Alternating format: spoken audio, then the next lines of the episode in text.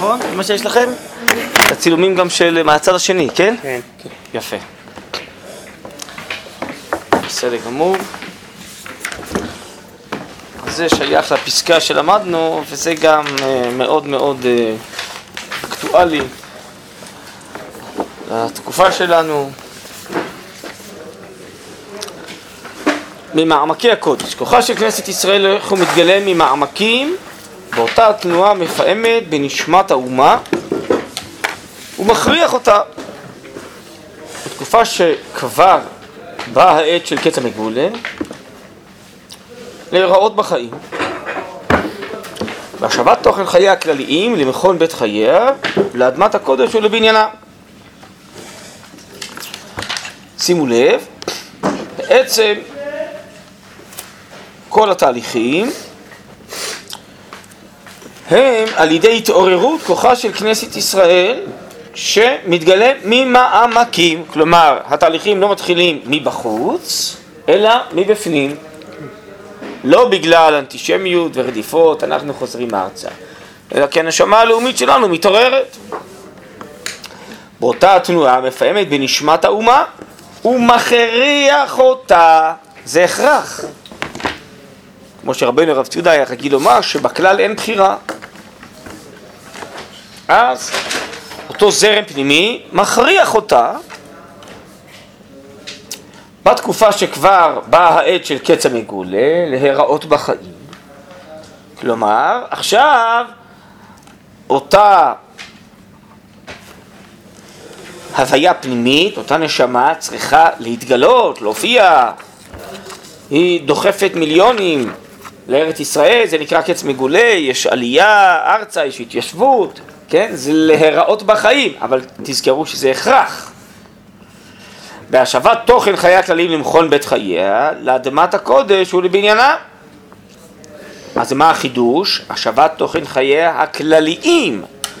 זה לא פרטים פרטים, משפחות משפחות בגלות, ואפילו לא עלייה של יחידים, אלא זה חזרת הכלל, מרכז האומה לארצה. הכוח הזה אומנם עמוק עמוק הוא חבוי בנשמת הכלל כולו. תמיד כשהרב חוזר על מילה זה כדי להדגיש אותה. אתם רואים? עמוק עמוק. הכוח הזה חבוי בנשמת הכלל. ניצוציו מתגלים בחייהם של אלה המוכשרים להיות מכלל הבונים והעוזרים להגשמת צמיחת הישועה. אותם בוני הארץ שיבשו ביצות ובנו ומסרו את הנפש ועשו חקלאות זה כאלה שהם מוכשרים, יש לזה לנפשם איזה הכשרה שדרכם הניצוץ יופיע. ניצוץ של מה? ניצוץ של נשמת האומה. היא דוחפת אותם, אפילו אולי מכריחה אותם. כן? הם מוכשרים להיות מיכל הבונים והעוזרים להגשמת צמיחת הישועה. האם הם חושבים על זה? הם אמרו לשם איחוד קודש אבריחו ושכינתי? ברובם הגדול כנראה שלא. ברובם הגדול הם עזבו בכלל את התורה ומצוות. אבל אם הייתי חושב, אומר הרב קוק, שזה מתחיל מהבחירה החופשית, אז היה קושייה, הם נגד, הם בעד, איך זה הולך ביחד?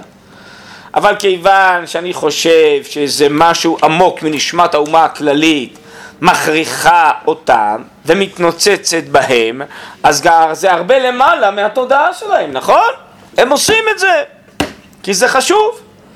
הם עושים את נפשם וחלקם מתו במלאריה, במחלות. זה מדהים. עמדתי פעם בבית הקברות בזיכרון יעקב, הישן. זה מדהים. יש שם כאלה שכתוב על הקבר שלהם, זה היה חקלאי חדשן, זה היה חקלאי מצליח, כל מיני תארים שביקשו לכתוב על הקברים שלהם.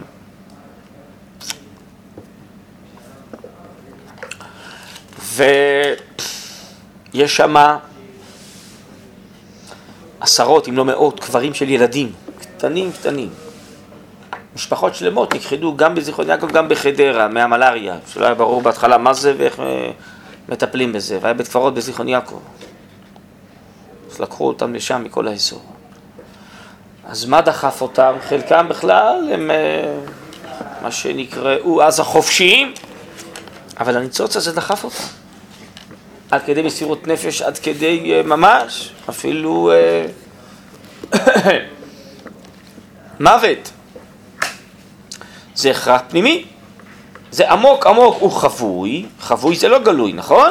וזה מתגלה. ולמה אלה מוכשרים? לא יודע, זה סוד הנפשות, מגלגלים זכות על ידי זכאי, יש איזה נפשות מוכשרות לכך, שזה יופיע דרכם, יש נפשות שפחות מוכשרות, הן נשארו בחוץ לארץ, זה לא הופיע דרכם. סוד אלוהי, נכון? ואף על פי שמקורו של כוח זה קודש קודשים הוא. הנה, עכשיו אנחנו מגיעים למושגים שעסקנו בהם בפסקאות, בשיעורים הקודמים. זה מקור מאוד מאוד כולל, שורשי, עליון, שמתוכו מופיע גם הקודש וגם החול, זה נקרא קודש קודשים, נכון? כך עסקנו, כך למדנו, זה נותן את הכוח גם לאלה שעוסקים בחול, גם לאלה שעוסקים בקודש. ורוח השם נוססה בו, בכל זאת הוא שולח את ענפיו בהתגלבות המעשית לכל נפש מוכשרה להוציא למעשהו. מה הכוונה, מה הריבותא לכל נפש? אפילו זאתי שבגלוי רחוקה מתורה ומצוות. אבל הכוח הזה, קודש קודשים, הוא כולל את הכל, הוא שייך לכל הנפשות, גם לנפשות של חול, או מה שראינו זרע אדם וזרע בהמה, גם להם הוא שייך. אז כל מי שמוכשר זה עובר דרכו, זה שייך לכולם, לכל הכללות. אין בידינו כוח לבקר את האופי של הנטייה הגאולתית הזאת. על פי מידותינו בכל הערכים אשר אנחנו מעריכים אותם לנו נראה שהיה ראוי שהגאולה תופיע רק על ידי צדיקים. טוב, זה הרבה למעלה, אומר הרב, מהמידות והערכים שלנו. זה משהו מאוד מאוד עמוק עמוק, נכון? של נשמת האומה וזה ניצוצות, וזה ממקור מאוד עליון של קודש קודשים, וזה מתנוצץ מכל מיני נפשות שמוכשרות לזה, אפילו שמוכשרות לתחייה החומרית ולא הרוחנית. בדרכם זה מופיע. זה לא לפי החשבונות שלנו בכלל. לכן הרב מתרץ בזה, כן? מה שמקשים עליו, למה הוא תומך בבוני ארץ החופשיים? אז הוא אומר, אני תומך בניצוצות האלה שעוברים דרכם, אני תומך במעשים המצוותיים שהם עושים, גם הם לא מתכוונים, אני לא תומך בעבירות שלהם. לפעמים הכוח הזה שולח כברק חיציו למרחקים מופלגים מאוד, מה זה מופלגים מאוד? לאנשים רחוקים, יהודים שהתרחקו, ולהבדיל אפילו לגויים, נכון? בלפור היה יהודי? הצהרת בלפור, הוא היה יהודי? הפלסטינאים הרי תובעים עכשיו, רוצים לתבוע את בריטניה על שהם עשו את הצהרת בלפור, אין גבולות לטירוף. יש טירוף פיזי של דאעש, יש טירוף מדיני. טוב, אז הם, אה, כן, טוב, אז אם כן, זה שולח למרחקים מופלגים מאוד, גם מכל מיני גויים עוזרים לנו, וזה מכל מיני אינטרסים ועניינים, נכון? לפעמים הכוח הזה שולח כברק חיציו למרחקים מופלגים מאוד, אבל הכוח הזה שולח כברק חיציו, ככה הרב רואה את זה. זה הכל התפשטות האור האלוקי ונשמת האומה. שהוא זורם דרך כל מיני אנשים ותופעות אפילו מאוד רחוקות, שמצד עצמם הם עומדים לגמרי מבחוץ. מכל מקום הכשרת הגאולה הולכת ומתכוננת על ידם. חזון כזה, בתור דוגמה, היה בימי ייסוד המעלה של הבית השני, כשניצוץ זעיר מאורו של משיח, נתלבש במקום הרחוק מאוד, בנפשו של כורש, המלך האלילי. נכון? למה הרב קוק קורא לניצוץ שאורו של משיח? כי ככה הפסוק, פרק שלם בישעיהו מ"ה, תסתכלו, כה אמר השם למשיכו לכורש, אשר החזקתי בימינו לרד לפניו גויים, הפסוק קורא לו, משיח. אבל אתה גאוותן, אתה חושב שזה אתה עושה, זה לא, אני עושה זה דרכך. וכורש היה מלך רשע ומלך אלילי, תסתכלו, יש על זה בנביאים. כן, והקדוש ברוך הוא החליט ששיבת ציון של בית שני תהיה דרכו, שהוא ייתן רשות ויעלו וזה. אז זה גם כן ניצוץ שהתלבש בגוי אלילי. אז הקדוש ברוך הוא מאוד יצירתי, והוא אה, מביא את הישועה בכל מיני דרכים. חזון כזה היה בימי ייסוד המעלה של הבית השני, כשניצוץ זעיר מאורו של משיח נתלבש במקום הרחוק מאוד. בין נפשו של כורש המלך האלילי. עד שמצד האור הדקדק הזה מאורו של משיח, קרא אותו הנבואה בשעתו בשם משיח, כה אמר השני, המשכו לכורש. נו, אז קל וחומר זה יכול להופיע ביהודים רחוקים, לא, סוף סוף הם יהודים. זה נפשות יותר מוכשרות מאשר איזה רשע אלילי כמו כורש, נכון? בתקופתנו, באותו הזמן שהצד המעשי של בניין הארץ החל להתגשם, הולך האור הזה ושולח ניצוציו גם אל נפשות רבות מאלה רחוקים מאותה שיפת החיים הפנימית של ישראל, כי הם לא שומרי תורה ומצוות. ובכל זה הולך ומתגשם על אדם חזון קודש קודשים, אתם שמים לב, החזון של קודש קודשים, של הופעת אלוקיות גם בקודש וגם בחול. זה קודש קודשים, שגם לחול יש ערך. נכון? איך ראינו בחתם סופר, להוציא פירותיה קדושים. אז הם לא חושבים שהפירות הם קדושים. והם לא חושבים שהצבא הוא קדוש. אבל אלוקים מתהלך בקרב מחניך, נכון? היה מחניך קדוש. בסדר, אבל זאת האמת, זה מה שהתורה, הכל אה, אנחנו לומדים מתוך האספקלריה של התורה. בכל זאת אנחנו מתגשם על ידי חזון קודש קודשים, שאין ארוך לקדושתו. אין ארוך לקדושתו, זה קדושת השכינה, זה קדושה אלוקית מופיעה פה. הם חושבים שזה סתם תרבות עברית חדשה, זה סתם ארץ כמו שאר הארצות, הם לא רואים כלום, הם לא יודעים שפה זה היכל המלך. יסוד בניין הארץ וישיבת בנים לגבולה בצורה מוגבלת בראשיתה, שאחריתה מי ישורנה. אבל מתוך המרחק הרב של הניצוץ המתגלה במעמדים נפשיים מרוחקים מגבול הזיו של אור הקודש, כלומר אין הכרה בשורש שזה אלוקי, חושבים שזה חול, שנשמת הגאולה שם גנוזה, מוכרח הכוח הניצוצי הזה להיות נחלש. בדרך מהלכו, מכיוון שזה נכנס לתוך החול וזה רק ניצוץ, ולא מלבים את הניצוץ מתוך קודש, אז הניצוץ בהכרח ילך וייחלש. מוכרח, תסתכלו, גם פה זה הכרח, מוכרח הכוח הניצוצי הזה להיות נחלש. ואורו מוכרח, עוד פעם מוכרח, להיות הולך ומועם במשך של אותה תקופה שמתמשכת באורך זמן. זה הכרח, זה חייב להיות ככה. אם לא יבואו חכמי קודש, כן, ויכניסו את מחשבותיהם, כך כותב הרב באורות התחייה נ"ו, כך כותב באורות התשובה י"ב י"ב, אז הניצוץ הזה לא יתלבא מתוך קדושה, והוא ילך וייחלש, ככה הוא ילך ויתחזק. ונעבור מתקופה של תחיית החול לתקופה של תחיית הקודש. אבל אם לא ילבו את הניצוצות האלה, הם ילכו ויתעממו, ייבלעו בתוך החול. בסוף, מרוב חול, לא יראו את היער, נכון? ועכשיו גם את זה הרב ילמד מתקופת כורש. הניצוץ הגאולתי של כורש לא היה יכול לעמוד זמן רב אחרי שעשה את התפקיד של ההתחלה נחלש חילו והחמיץ ככה הגמרא אומרת שהוא החמיץ. התחלה הוא היה בעד ואחרי זה כתבו שטנה, נכון, והוא הפסיק לא נתן רשות יותר לעלות. הוא למד מהבריטים שהם בהתחלה היו בעד והחמיצו, או סליחה הם למדו ממנו שבהתחלה היו בעד והחמיצו אבל זה לא עוזר להם, אתם רואים היום תובעים גם אותם. חשבו שהם יוכלו להימלט מזה. טוב, אבל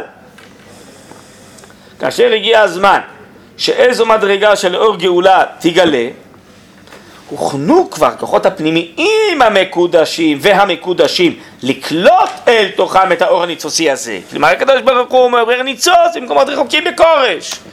אבל יש נפשות של קודש שקולטים את האור הזה, מבינים מה מתעורר פה, מסתערים עליו ומבהירים אותו, זה עזרה. ונחמיה וזרובבל, מרדכי, כל השמות, שלפעמים זה אותו אדם, כן. הם מעוררים את האומה מתוך קודש. עזרא היה ראוי שתינתן תורה על ידו אלמלא הקדימו משה רבינו. כן, זה נקרא הוכנו הכוחות הפנימיים המקודשים לקלוט אל תוכם את האור הניצוצי הזה.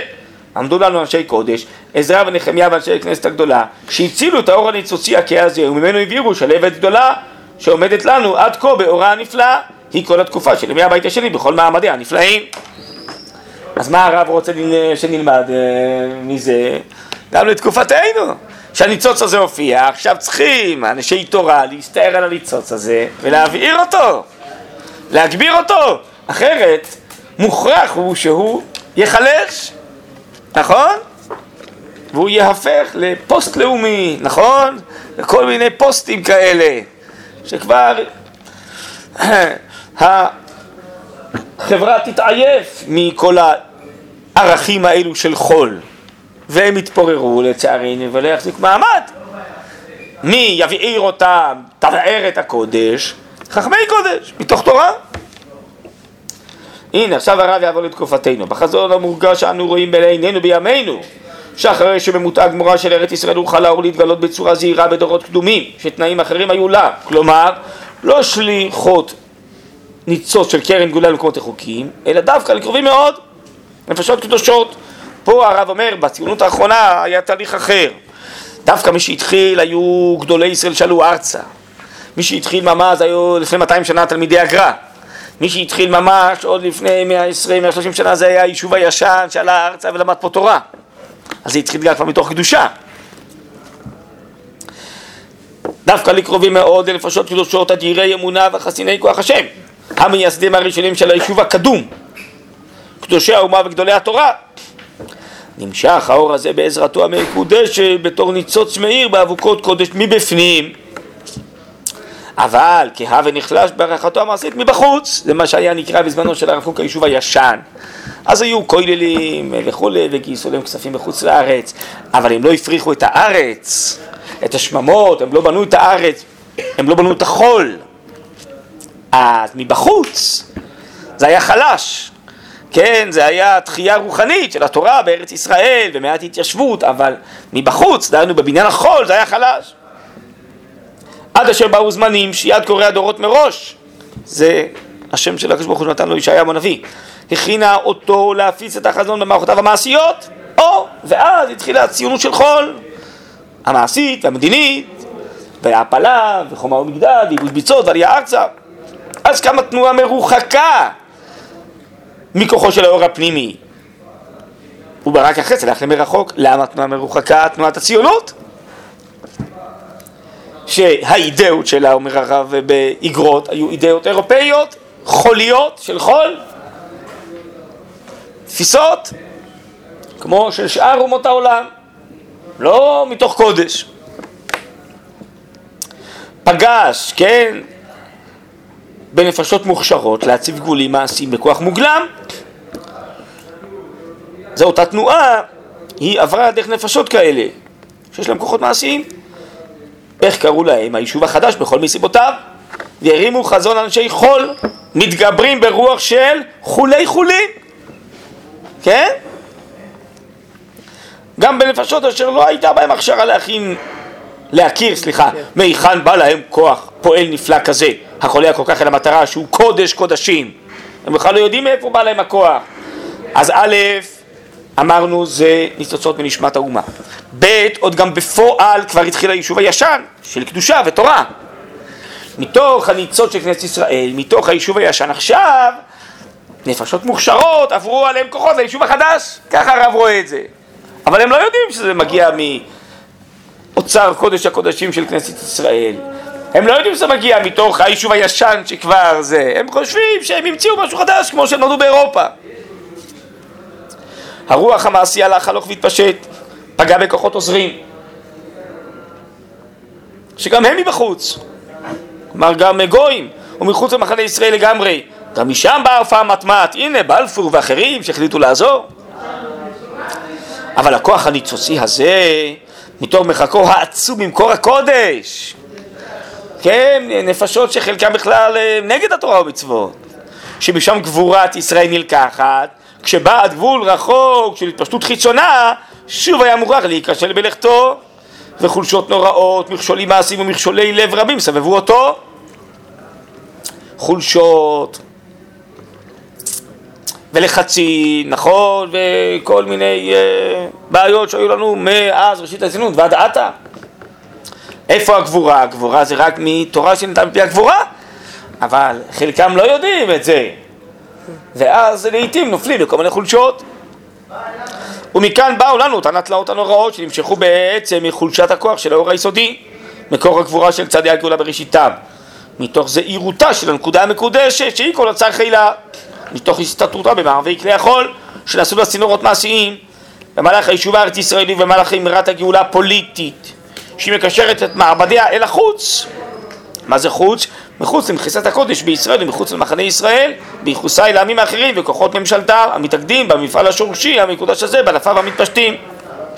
קיצור, הציונות המעשית, הציונות של חול, הציונות המדינית, היא על... שאבה את כוחה מהניצוץ הזה האלוקי, אבל היא לא יודעת את זה, ולכן הניצוץ הלך ונחלש, והיא הלכה ונחלשה בכל מיני מהלכים שלה. והתלאות האלו נתגלו בצורתן המפלטית בשפך דם קדושנו, פה זה אחרי פרעות, זה אחרי תרפ"ט פה, זה בתרצ"א נכתב. ובעוגק זכויותינו, בשריד קודשנו, על הכותל המערבי, ובהגבלת עלייתנו לארץ מחבדינו, שהבריטים, זה מה שאמרתי, שהם החמיצו, שהם התחילו לעשות מכסות וכן הלאה. בהתגלות הרס הפירוד בתוך מחנות העובדים השונים, לשם תחיית הארץ ביננו מעליה, שכל אלה מבכים את כל הלבבות המקושרים לחוסן ישועת ישראל ונחלת קודשו. בזמן המעבר הזה, שצפיית בקיאת ההוראה מוכרח להתגבר בו בכפליים. אבל מה החזון הזה מבשר לנו? ידע כל חכם לב, כי רק אוטו, זה סימן שכבר בא הזמן. שכוח המתפשט יתרחק ממקורו הנאמן, מוכרח, עוד פעם מוכרח, אתם רואים? להתעודד ולשוב ולחדש את צורתו העצמית, מאותו המקור שממנו לוקח ולא יודעים את כוחו, לקח ולא יודעים את כוחו המעשי. כלומר, אנחנו צריכים להבעיר אותו מחדש, כמו שעשו עזרא. אנחנו זה אנשי התורה שיודעים מאיפה הכוח הזה בא. אנחנו יכולים להעביר אותו מחדש.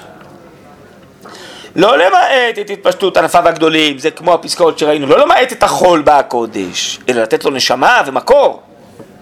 אלא לשקותם מטל של תחייה, גנוז במקורו, טל של תחייה זה מקודש הקודשים. טל של תחייה זה בסוף הקודש שבפועל.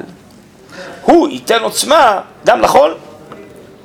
במקור הקודש שממנו באו, על ידי זה להרבותם ולהגדלם בגודל מופלא. עתה ממעמקים ישב ישראל את כוחו, ממעמקי הקודש אשר שם הגבורה ושם התפארת, תוך המחשקים יבוא אור גאולה, לגלות ולהופיע על כל הנשמות המוכשרות להיות עוסקות, מקרוב ומרחוק בארץ ובגולה, להגשמת הישועה בהופעותיה ממקור הקודש, אשר עליה כבר יקפצו מלאכים פיהם, כי את אשר לא סופר להם יראו, ואת אשר לא שמעו יתבוננו, במהרה בימינו אמן. טוב, בעזרת השם, דברים נכונים גם להיום.